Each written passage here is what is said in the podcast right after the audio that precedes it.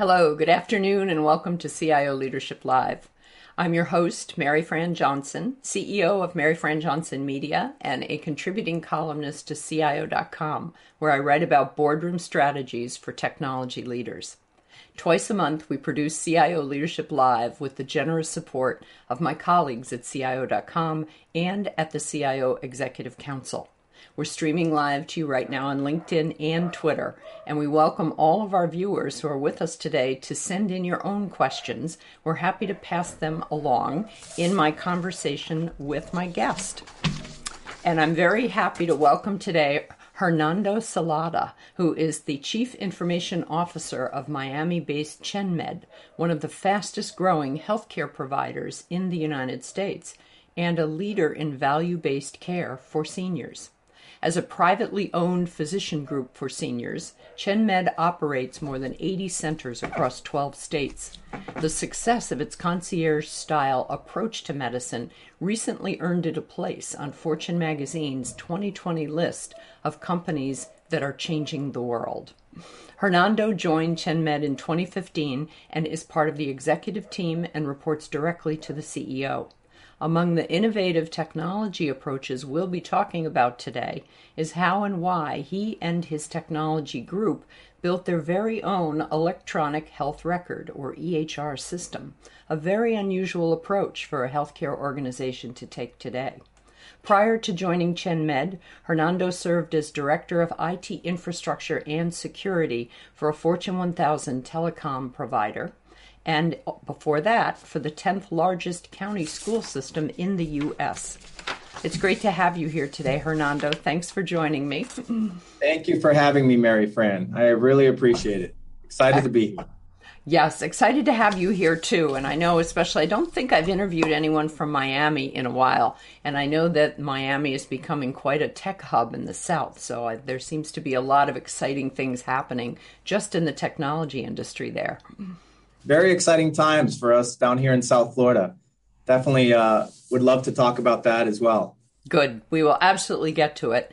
And uh, well, let me jump in. I like to start out uh, asking, how are you? How are you and your team doing at ChenMed? We're all, as we all slog through, I guess we're at the one year anniversary just about for this pandemic, changing all of our lives. How has how has that gone for you at ChenMed, and how are you and your team doing?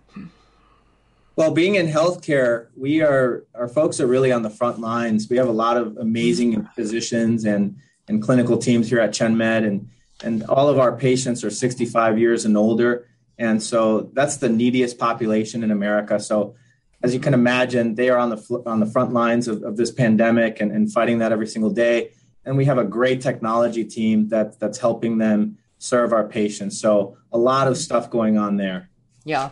Well, and I mentioned in your intro that um, ChenMed is a leader in value based care. So, since m- most of our listening audience are not part of the healthcare industry, and value based care is one of those those catchphrases that you probably understand very deeply, but maybe not the rest of us. So, explain to me why that is such a different model and how that works for ChenMed.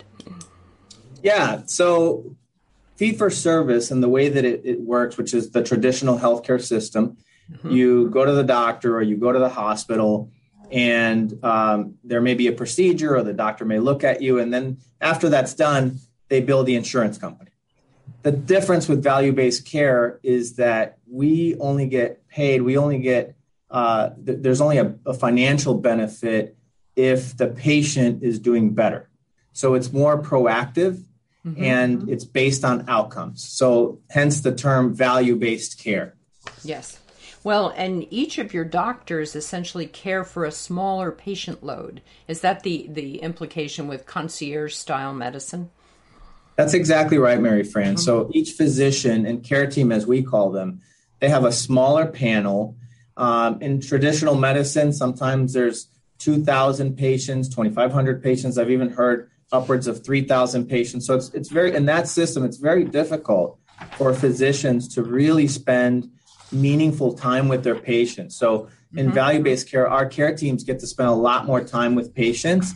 And hence, that's how you can be more proactive, get to know them more, build that trust, build that confidence. And that's what makes the patient want to come back. That's what makes the patient really listen to their doctor because it has to be a, a two way street. I don't think it could just be the physician tells you what to do and then it just automatically happens like magic. It's it's a lot more involved. So spending yep. that that time with the patient is critical, building that trust and hopefully leading to that better outcome. That's the goal. Yeah. Well, I feel like that medicine and healthcare, especially on the the physician end of it and the the individual practices, I feel like it's made such great strides in just the last few years. I I remember when it was a really big deal to be able to email the practice and get a response from your physician. and wait, well, I think you remember that too. And we've moved far beyond that now.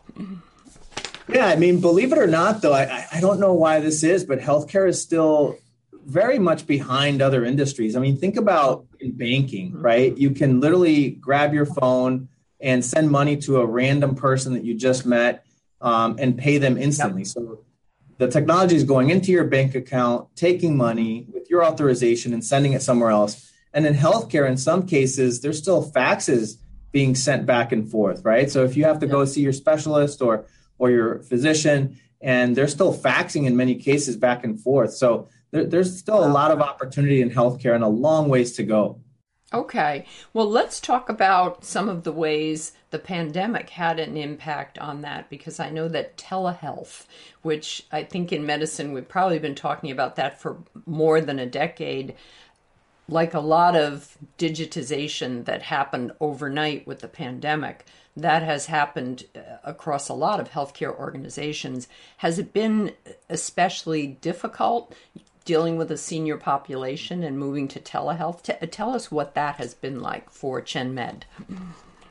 Yeah, it has. I mean, video has been around for quite some time, as we all know, right? Everyone mm-hmm. uses their, whatever their favorite flavor of video. Um, and for many, many years, the, the healthcare industry has been talking about getting video to patients and having that interaction with patients. And it really hadn't happened for X, Y, or Z reason.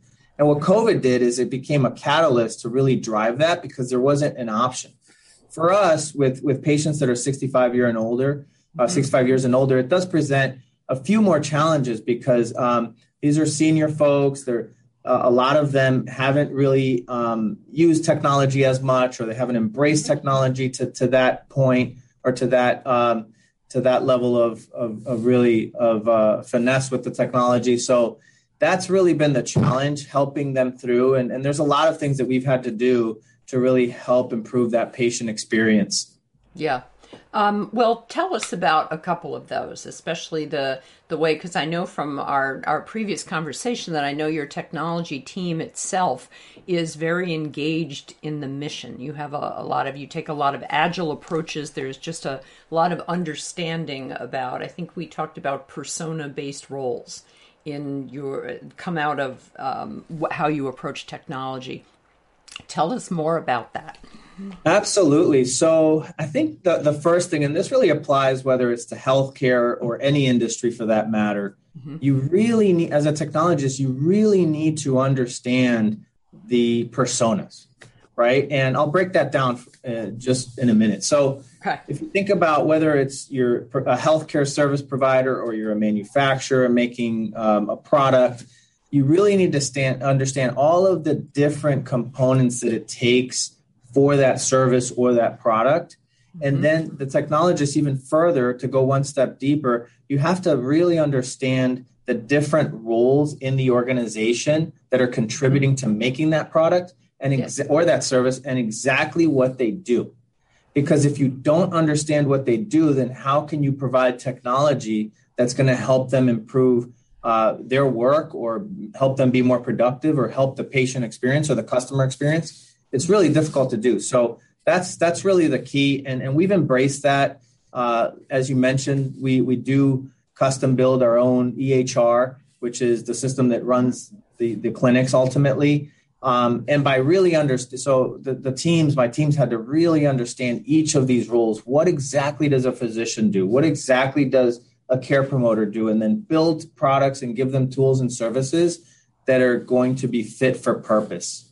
Great. Well, and I know one of the other things we're going to talk about is that you have not just a technology team serving all of the business. You've actually got your essentially your own software startup inside of ChenMed. So yeah, that's how we operate it. It's ultimately a software company inside of, of the organization, and I think we have a very startup like culture uh, mm-hmm. where we're very agile. We, we we like to experiment, and if we fail, we want to fail fast. We want to find out quickly that something didn't work, so that yes. we can quickly pivot and iterate to the next version of, of whatever that is. Yes. Well, it sounds like you've got a really good culture operating inside of ChenMed, and especially with technology. And I've, I, I think a lot of editors and, and a lot of people just in the technology industry have been really interested in the company culture aspects of what's been happening to everyone in the past year tell us about with healthcare there's a certain amount of it that actually has to be in person. So how what's the situation today with ChenMed? I know you have frontline workers that have to be in there. What has changed essentially uh, for the technology group in the last year in terms of who can work remotely and who needs to come in? A lot's changed. When when the when the pandemic first hit we had to pivot to almost all virtual, both for our clinics as well as all of the the folks that are helping those folks and supporting them. And so that was a pretty big pivot for us. And I know that a lot of companies for years have embraced remote work. And um, it's not that we hadn't embraced it necessarily, but we're a high touch concierge type of business. So um, the the primary mechanism for seeing our patients was really in person, right? So mm-hmm they're in person and everyone else was in person. And so pivoting to that right after the pandemic, that created uh, a, a, bunch of challenges as many of the, the viewers right now that are listening in are probably they can probably appreciate a lot of that as well. Yeah. So, uh, so a lot of challenges, but a lot of opportunity to really overcome those challenges and, and continue to, to, to thrive. Well, and you had mentioned that one of the things that worked so well for ChenMed was you were 100% in the cloud when all this was happening. Tell us about your uh, essentially your IT foundation and your, your infrastructure there, how it, everything is set up. So, as you mentioned, 100% cloud. Um, I hope that more folks listening will, will embrace that strategy. I think it, it allows you to um, be a lot more agile if you want to start something up and just quickly learn and, and build it and tear it down and build something else and tear it down, you're not constrained. And I, I know that it can get costly if you don't manage costs. So that's mm-hmm. obviously important. Make sure that you have strong teams that are managing costs um, and, and looking at that over the long term. But if you have a quick initiative that you just want to spin up, get mm-hmm. it going, try it, see if it works I, I don't see, I can't imagine any other way than than, than doing it via the cloud. Um, and then, as you mentioned, I think it's really about the just really having strong talent, having strong teams, a strong mm-hmm. culture, people that enjoy what they're doing, and they enjoy coming to work. And and that that to me is probably even more so than the technology. And the te- technology is obviously important, and we had a cloud, and we had uh, collaboration tools and instant chatting and mm-hmm. we had all of these things in preparation, luckily, for when the pandemic hit. But to me, really, what probably got us over that over that uh, those obstacles was really having a strong team that that w- was willing to do whatever it took to get us through that crisis. Yeah. Let's talk a, a, little more specifically about some of the products, some of these things that you've tried. I think when we talked earlier, you, you mentioned the creation of the virtual waiting rooms. Tell us about that and uh, the technology behind it and what kind of a success it's been, or maybe whether it was one of those fail fast and move forward.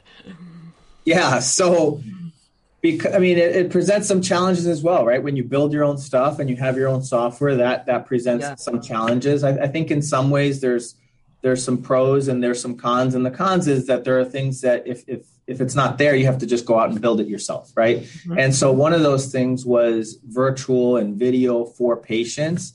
And so some of the challenges were things like we don't want to have to give them a whole separate application that they have to download. So how do we make this web based? And, and the team did. Mm-hmm. Uh, and then the other thing is how do we keep that same great VIP experience that they've become accustomed to, right? So if you go to the doctor today and we're trying to get make sure that somebody is uh, taking care of you while you're in the waiting room. They know that you're there, and, and we time all of that. We measure everything, and then we run analytics on everything.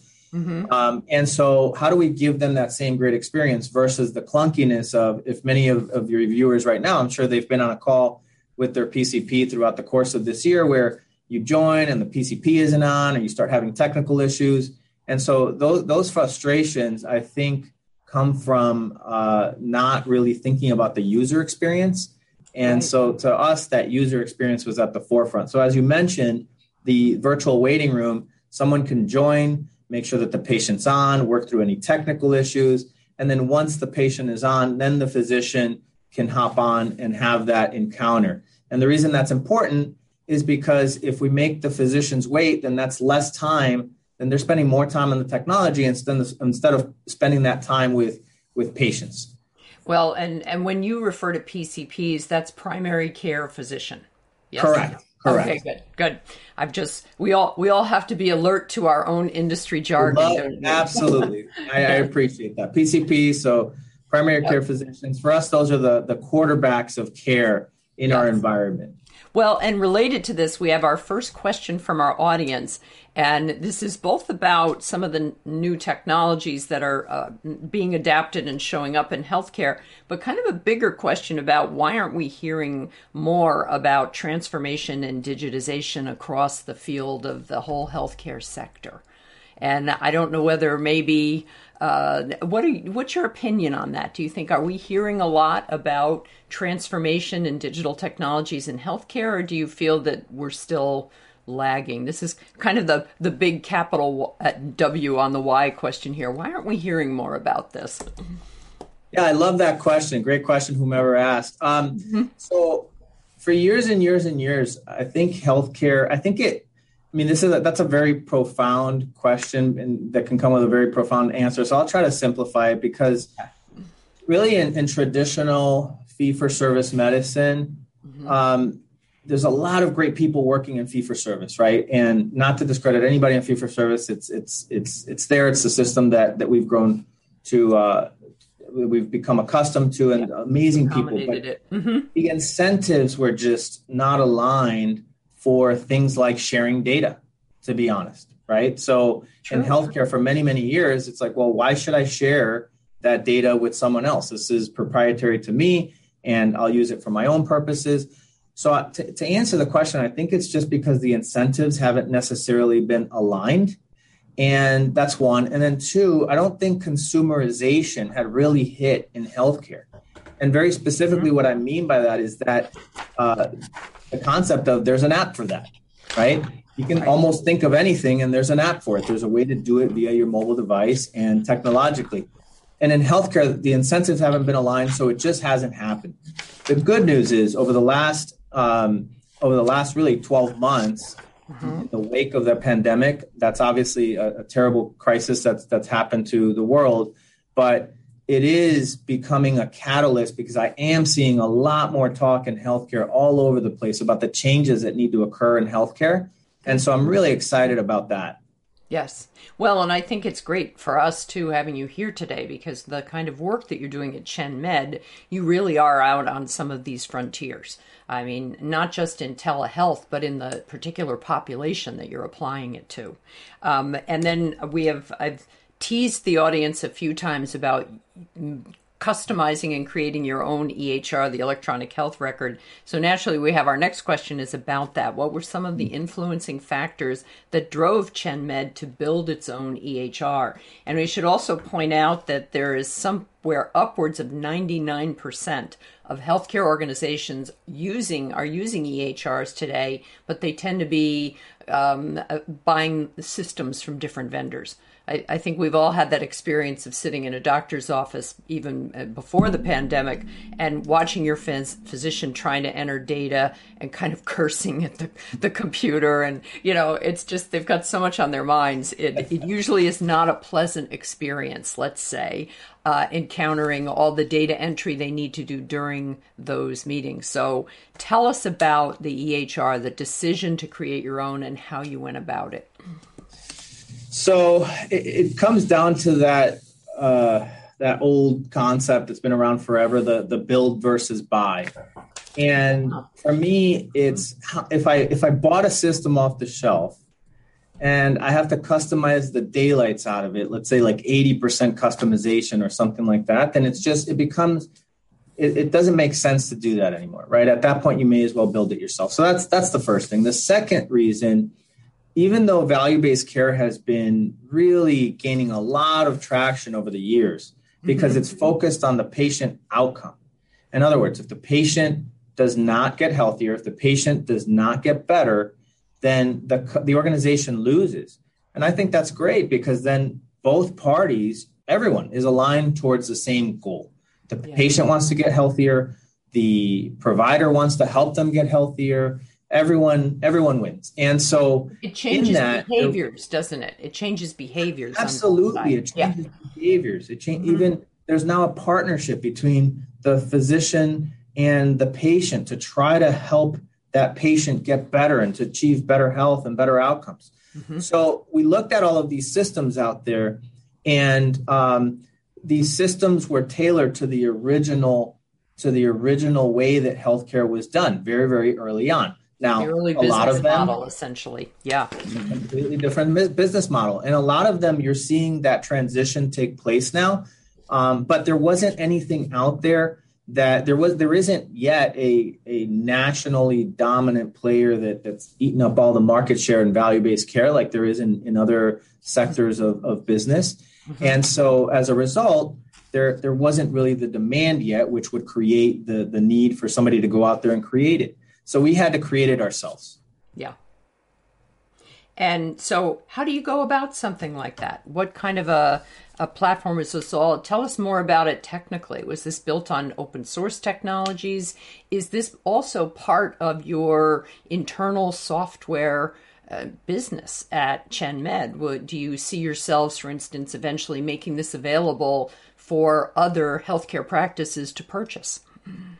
Sure. Yeah. I mean, um, the technology, it's it's Java on the back end, uh, React on the front end, running 100% mm-hmm. in the cloud, a lot of DevOps, a lot of automation.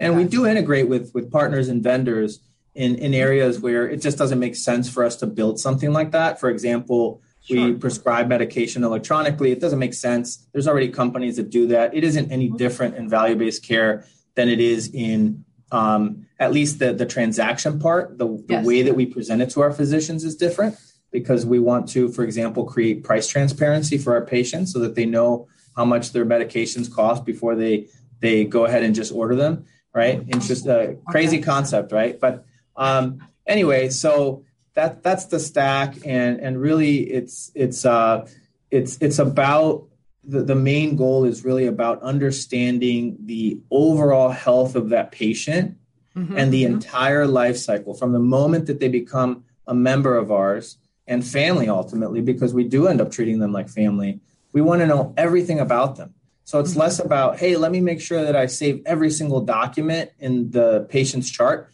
yes that's important we do need that information but mm-hmm. it's it's also about um, how are they eating? Are they doing enough exercise? Are they taking care of themselves? We engage the uh, the the the family members, and and that that that old concept of it takes a village. It, it really does, but that's what the design uh, was inspired by. Really, the the total health life cycle of that patient, and not just being a transactional system. What have you learned about um, what works for physicians and for some of the other healthcare providers in using this EHR. I, I, I'm, I'm assuming, and maybe I'm giving you more credit here, but I'm assuming that they're not, you know, cursing you out while they're typing in data the way I've seen my doctors do. uh, so, what, what is that experience like for them, and how is it different on the patient end? Well, it's been a journey. For example, we create a we, we have a, a physician uh, tech group, as we call it, our PCP tech group, and shout out to, to those folks. They're they're helping us build this great technology. Um, it's a partnership, right? So it's a partnership between understanding their role, understanding what's going to make their lives better and easier for themselves, for the patients, and uh, and then building technology that's solving those business problems, mm-hmm. not just creating technology or buying things for the sake of buying them, which I think a lot of us throughout our careers have have uh, have been guilty of, of, doing. Right, and we fall into that trap. So really understanding the business outcome you're trying to achieve, yes. and then creating something that's going to resolve those those challenges and and meet that that need that that uh, that's coming from that business outcome. Mm-hmm. Well, and related to that, there's a question from our, our alert viewers who are, are listening in and wondered is there a danger in over customizing for managing ongoing knowledge and changes across the business? Because that's always the thing. The minute, and of course, we've seen it happen in traditional software in the big packages where you end up with, we used to call it, when I was at Computerworld, we called it spaghetti code, you know, where you get just too much uh, over customization on the, on the system. How do you avoid that? What sort of practices do you have in place? Um, I mean, I'm going to sound like a broken record today, but that'll be okay because maybe we'll we'll we'll look at it from different angles. Mm-hmm. To me, it's less about the technology bits and the bytes. Okay. And more about are you achieving the goals from a business perspective that your business entity is trying to achieve? Okay. And and I use the word business entity and not business stakeholder on purpose. Mm-hmm reason why I did that is because if you were to ask a, a mail carrier in, I don't know, let's say 19 in the early 1900s, you were to ask, what would make your lives better? Their response would probably be a faster horse. Mm-hmm. And in reality, they they may have missed the art of the possible. Now, enter a technologist that knows, hey, you know what? We could build a car and that car could get you from point A to point B a lot faster than a horse and, and all this other great stuff, right? And so keeping the, the business at the forefront, the entity between the business stakeholder and the technologist, mm-hmm. combine the combine those two experts in their relative field, and you come up with something great. And then the business entity has these goals that are very much achievable. So, so back to specifically the question, I don't know that there's necessarily a, hey, this is too much or this is too little. Okay. Because it's all about driving business value.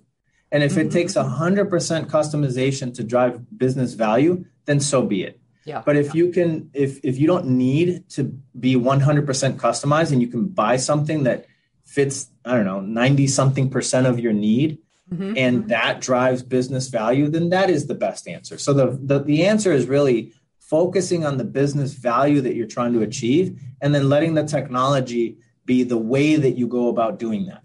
All right. That I think that makes sense. And I, I also wanted to ask you, and this is kind of another bigger picture question, not necessarily about just ChenMed, but um, we've all seen pendulum swings in our industry where the, you know for a while everything is outsourced and all of a sudden you know who needs IT we can outsource the entire organization. And there's been I've done so many insourcing stories over the last several years and I feel like the same sort of thing um, is happening when you think about uh, best of breed. You know, that for a while, best of breed was all the rage, probably late 90s, early 2000s. And then everybody got a lot more into standardization and rationalizing all those too many apps. You remember all the stories about people, everybody had th- their own server under their desk, for instance, in different business departments. Um, yeah. What, and I, and it may just be anecdotal, but I feel like we're seeing more of a rise with best of breed or maybe best of suite where you won't necessarily implement every single thing that rolls out on your platform um, what is your? How do you approach that as um, as an experienced CIO and business leader at this point? Yeah, and, and, and I and I, I, I was smiling as you were saying that, Mary Fran, because I, have been through some of those uh, pendulum swings and swings, yeah. Sometimes uh, that that saying "there's nothing new under the sun" um, can hold true. I think I, I, really don't know why the phenomenon ends up happening, right? Where technology will end up swinging from mm-hmm. one point to another. But I have seen the same thing. I am seeing some of that thing where it's uh, really what is it that you need to solve? What problems are you trying to solve? And then find the best way to solve it. And if there is something out there that's just the best, they do the best at it that anyone else does, mm-hmm. then absolutely embracing that technology and and uh, and bring. And you don't have to you don't have to uh, apply everything. I, I, think agile really helps with that because if you think about it, um, then you don't have to have every single problem solved on day one. As long as you know that you're directionally correct, and you may not know that you're trying to head to San Francisco, but you know that you're going west.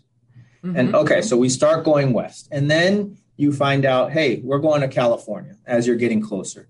And then once you're in California, you find out we're going to San Francisco. And I think if you take that approach, mm-hmm. that's thinking about the business, you're being very iterative, you're bringing in solutions as needed, mm-hmm. and um, then yes, you may find a solution along the way that's best of breed. You may find that you need to customize some. You may find that uh, there's something that's just good enough, but and that's not really your core business. So it's fine. It's good enough, right? You don't you don't have to be perfect. Mm-hmm. And um, I think that's probably a, a good way to think about it. Okay. Tell us about, we've mentioned Agile a couple of times.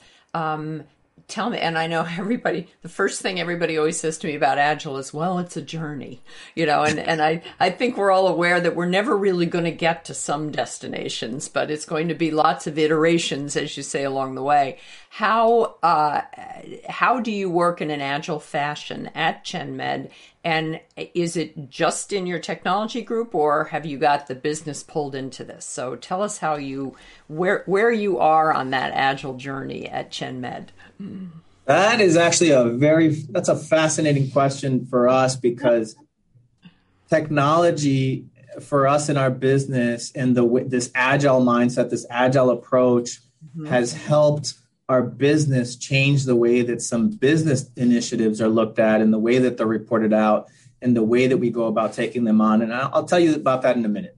Um, so for us, it's about partnering a business stakeholder that really understands the business, partnering them up with a really great team of technologists that also understands the business. Mm-hmm. And so now you have this business stakeholder that understands technology because we've taught them and we've embedded them and we've helped them along their journey.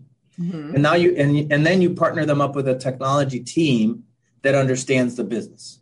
Right? And so you have the best of both worlds and it's less about agile just to try to be agile or you know our, our goal is not to become the uh, picture perfect agile environment. child for an agile methodology yeah. It's it's it's a tool it's a framework and you use it accordingly and and, and you mold it and you make it fit to whatever is going to fit that need for you and your organization. Mm-hmm. but if you keep those two things in mind where it's about solving these common uh, challenges and you go into it with the mindset that not everything has to be figured out up front. Just be directionally correct.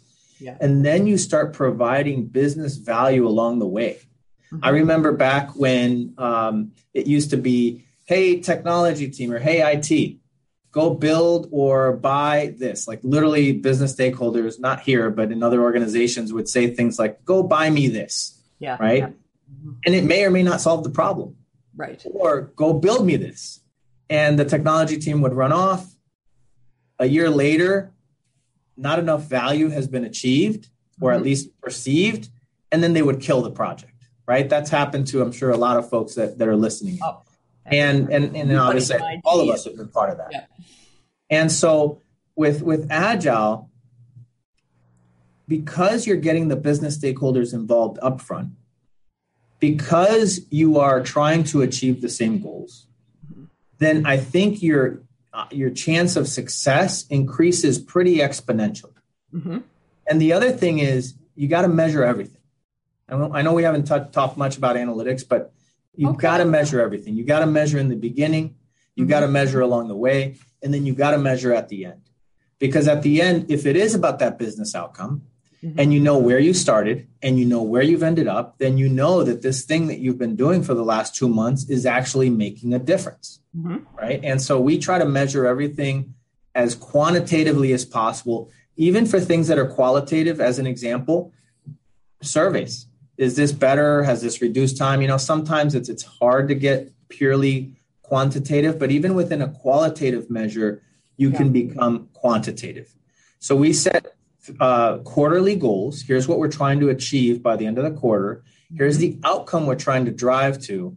And then these two groups working together can help us get there in a very iterative fashion. Yeah. Uh, excellent. And um, I think related to that, we've got a question from the audience about safeguarding security and compliance. Um, and this is actually specific to uh, a couple of different software platforms. I'm not sure if you're using those platforms, but there is an interest in what your security says. Since we were just talking about data, and of course, healthcare data, uh, there's probably nothing more personalized or private than that. So, how are you how are you set up to ensure all of that? Um, I, I think that uh, from a security perspective, the the question is are we putting things in place that make it overly onerous on users? Mm. Mm-hmm. How can we continue to have a great experience, keep folks productive without being completely onerous and being secure at the same time? Mm-hmm. I'll give you an example, right? So, your approach to passwords. If you're making it so difficult, and I'm not going to tell you that there's one winning formula or one winning recipe, like I've said, every company is different. But I have seen this. IT departments make it so complex for passwords that you see people with post-it notes on their monitor and their password is saved on there. Still, and even so, in 2021, we're seeing this. It's frightening, isn't it? so obviously, that's probably less secure than what you intended. Yeah. Um, that's that's the first thing I'd say, right? So just think about the user, think about the user experience. The second thing I'd say is there, there is there is no silver bullet, mm-hmm. and it's it's got to be a, a multi pronged strategy with probably a lot of things in place, ensuring that you're properly monitoring and you know what's going on in your environment, ensuring mm-hmm. that you want which uh, AI is great for that, ensuring that you fully understand what an anomaly is um, mm-hmm. ensuring that you are training your users and that they have some skin in the game and they understand the importance and and and testing them in a way mm-hmm. um, and then having external parties also uh, testing you and making sure that that you're in a good place and and having that that multi-layered strategy i think is important and and also keeping users in mind is is really really really important imagine you do all these things you spend all this money. You subscribe to the nist framework and you have mm-hmm. auditors and you, you do all these things. And then at the end of it a user clicks on an email gives somebody their password and the entire company's toast right? And so it's it's got to be everything. It can't just be one thing. You got to think about all of these different facets of security and then having a strategy on how you're going to get there over time a multi-layered defense, essentially. Um, related to that, there's a couple of questions about how ChenMed is applying AI and and machine learning in its business model. Great question. Um, so it is a journey. It is a journey, and and and it's interesting what's happening in this field. I, I just read recently in, in the Wall Street Journal that that actually IBM is looking to um, sell off its its IBM Watson business. Yes, and and I, I think as I was reading that, I think it's because I don't know if you know. There's there's been talks that AI is going to replace physicians someday. I don't know if that's ever going to be the case in my lifetime. What I will say is that AI, and we do we are doing this, where we are help we're we're using it as a tool to help the physicians make better decisions. Mm-hmm. I'll give you an example. Uh, we have analytics and an AI, an AI that helps us figure out who our sicker patients are, who we believe have the highest probability of ending up in a hospital in some catastrophic way. Yeah. And uh, it's it's a little bit of human, or maybe more so, a lot of human and some technology partnering together to figure out what the best solution is, and then over time that technology or that AI is going to get smarter. I don't know if it's necessarily going to replace a, a physician, though. Well, and, and the idea that any sort of technology tool can make someone exercise when they don't want to exercise. You know, there's there's only we have to recognize at some point there are limits to the technology. We're, we're human. We're human, yeah. and human nature takes over. And uh, and and a computer may or may not be able to influence. I, I will say this though. I think in terms of like what the future holds, yes. I do see AI being a lot more emotional. And I know that sounds probably strange because technology is is binary. It's either yes, one or zero, yes or no. Um, but the programming of these AIs, I think, are going to take a lot more emotion into the equation in, in all facets, healthcare included. Uh, so as you can imagine, you know, your Alexa or your Google in the morning, you, are now starting to hear it say things like, have a good morning. Yeah. Right. Well, that's an emotion. All I wanted to know was the time or the weather or the traffic, but now it's ending with have a good morning. And I think that that's going to continue to evolve where mm-hmm. it's going to be things like, Hey, Mary Fran, how are you feeling today? Oh, I'm not feeling that great. Why? Well, I didn't sleep good. Has that been happening every night or not? So I think that that emo- bringing the emotion into the AI um, is is probably what we're going to see over the over the next few years, making it a lot more personalized. Well, and that actually that segues very nicely when you and I were talking earlier about strategic IT priorities for you going into 21. I wondered what had shifted up or down your list in the pandemic, but also emerging tech trends that you're paying closer attention to. And I believe your number one answer was personalization. Yes, yes. Uh, personalization if you think about it, I think technology we're we're a bit behind in, in that in that area as, as an industry. Think about uh, Nike for for some time. You could go in there and customize your jersey and put your last name on the back of it or your kid's name and, and give that as a gift. Um, or a shoe company where you could go in there and put your your favorite uh, player's number on the shoe or your kid's number on the shoe. So this concept of personalization has come from outside of technology. Obviously, they use technology to help with it, but it's really come from outside technology, really more in the product space. And mm-hmm. now I believe we're going to start seeing a lot more of that embedded into technology and technology products over time. In healthcare, as an example, um, I think that AI could be one day an emotional companion.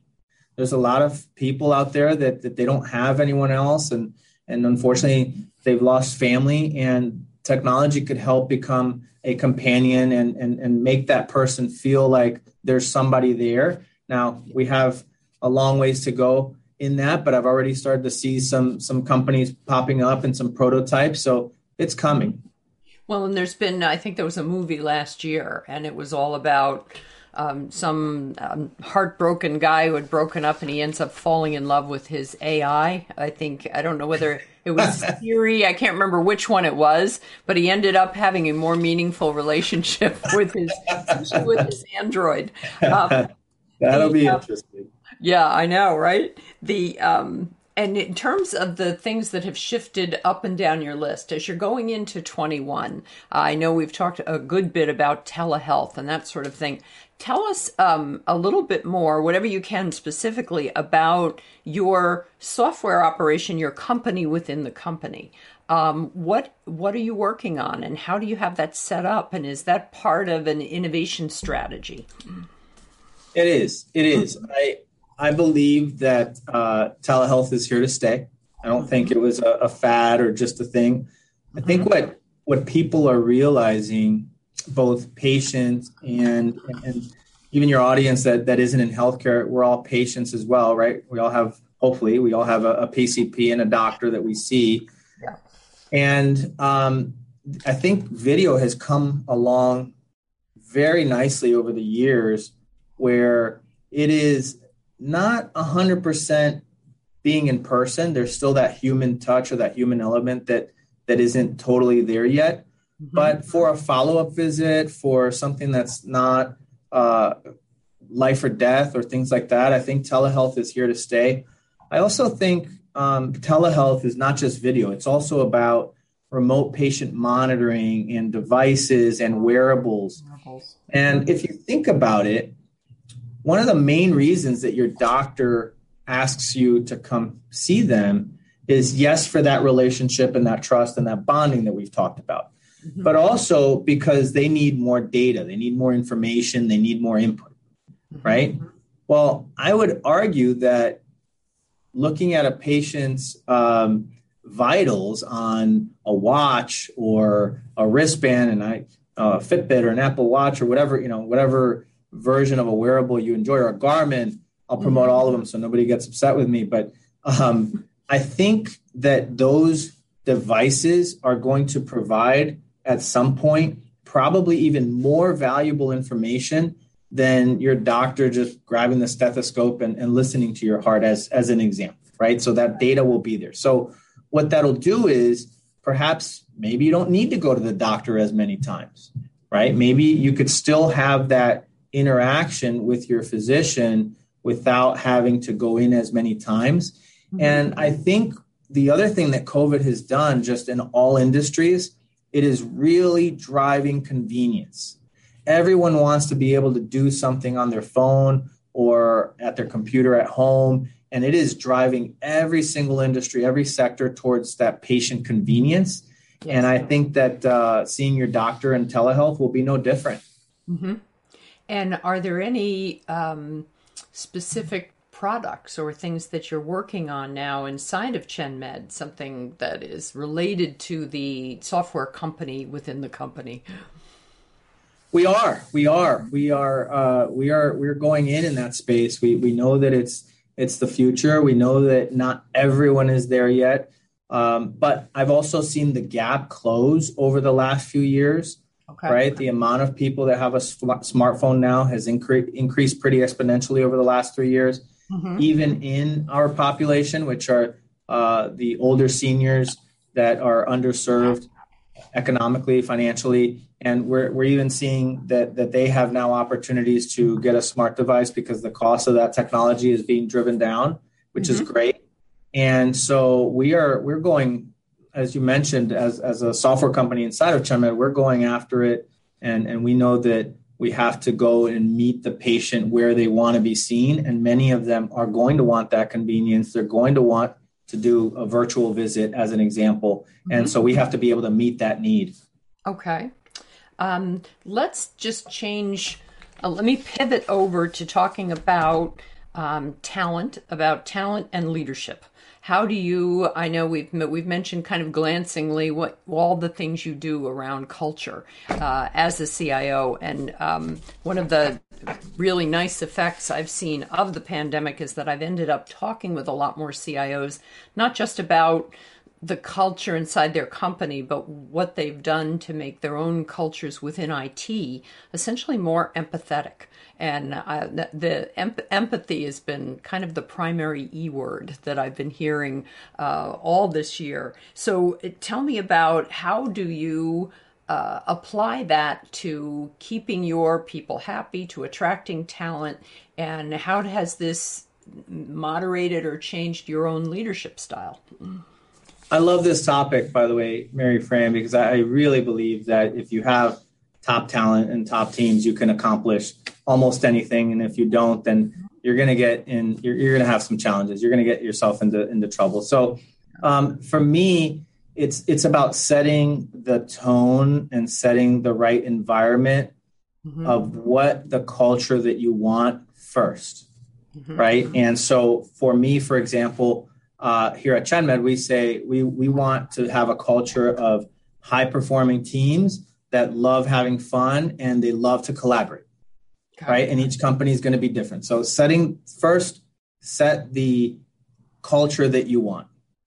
The second thing is as you are interviewing and as you're looking for talent and bringing in more talent from outside the organization, obviously the talent inside your organization is, is critical. But as you're bringing in more people, make sure that they align to that culture that you've defined. And it has to be defined. Why? Because you're not going to be in every single interview, right? right. Uh, these are things that end up getting delegated as as the organization grows. So defining that culture, making sure that everybody understands what we're looking for, and then make and then looking for those qualities of that type of person that's going to fit well into that culture so that the company's happy, the employee is happy. And that's step one. If you don't do that, then step three is very difficult. Right. Once you get to step three, then it's make sure that you're cultivating that culture. And I think as as leaders, if you're bringing in somebody that's high performer, uh, high performing rather, don't demotivate them. Like figure out how do we help them become more autonomous, contribute more, and uh, and and then step out of the way. Let them do what they do best. Um, but I think a lot what a lot of leaders do is they try to, and I get a lot of these questions on LinkedIn as well, and I try to help and answer as many as, as I can, where they try to start at step three, where hey, let me just try to change everything without setting the right tone and without making sure that you have folks that are aligning well to that culture. Okay. I like that um, that way to think about it, about the overall tone you're setting, because uh, I've had some uh, conversations with uh, CIOs who are joining boards of directors, for instance, and they come into a company and they have to figure out what is the culture really like, because there's no one document that gives you that information. That's something where you have to really figure out who gets what done and how does work get done here and you know who are the change agents and how well are they supported and that sort of thing. Uh, it's very investigatory i think at some point. Yeah i agree. I agree. And you know i also maybe some words of encouragement for the technology leaders that may be listening out there. Mm-hmm. it's um, technology even though even if a company has a particular culture even if a company has had a particular way of doing things, even outside of IT, mm-hmm. right? You can go and, and set an amazing tone. For example, go have a great culture. And then you'll see how other business units will say, Oh, wow, I really like what those guys are doing over there. How are you doing it? And yep. you'll see that propagate throughout the organization. Or back to the uh, agile discussion that we were having as well you can go and show how effective it is to be agile, how effective it is to deliver things in smaller chunks on a quarterly basis, as we do it, for example. And I, I promise that I'd come back to that. Um, we're seeing in other parts of the organization that's that's how we're driving as well, right? Where we're driving to these quarterly initiatives, and and uh, you know I, I, think that IT probably had a lot to do with that, and and kudos to the team that that's been helping us get there. So, but uh, but yeah, back to culture. I think that just go build a great culture in your teams and your tech teams and you'll see how that's going to spread throughout the organization. Yeah. And um, my last question on leadership is there anything that you have read or that you maybe listen to a podcast that sort of thing on a regular basis that has uh, contributed to your own education as a leader? Um, i love the john maxwell series. I really do. I, I, I, he's got a lot of books on, on leadership um, I really admire the way that, that, he thinks and, and just the way that he's able to break things down. Uh, so much so that we actually invited them, the, the John Maxwell Company, to come and, and we've invested a lot into our leaders here internally to try to help them uh, really get to that next level in their career. So I, I, would I would recommend the John Maxwell series. I think that's that's great. Also love Simon Sinek. I think I watch him on LinkedIn and his videos, and those are always great uh, starting with the why. I love that. Like the why, explaining the why. Why are we doing this? Why are we doing that? To get people to buy in into mm-hmm. your vision and mission. So I would say those two. Okay, excellent. Well, thank you so much for joining me here today. It's been a really great conversation, and it was uh, a real pleasure having you here. And I feel like I've learned so much about value based healthcare now. And already in my head, I have a bunch of new questions for my own PCP.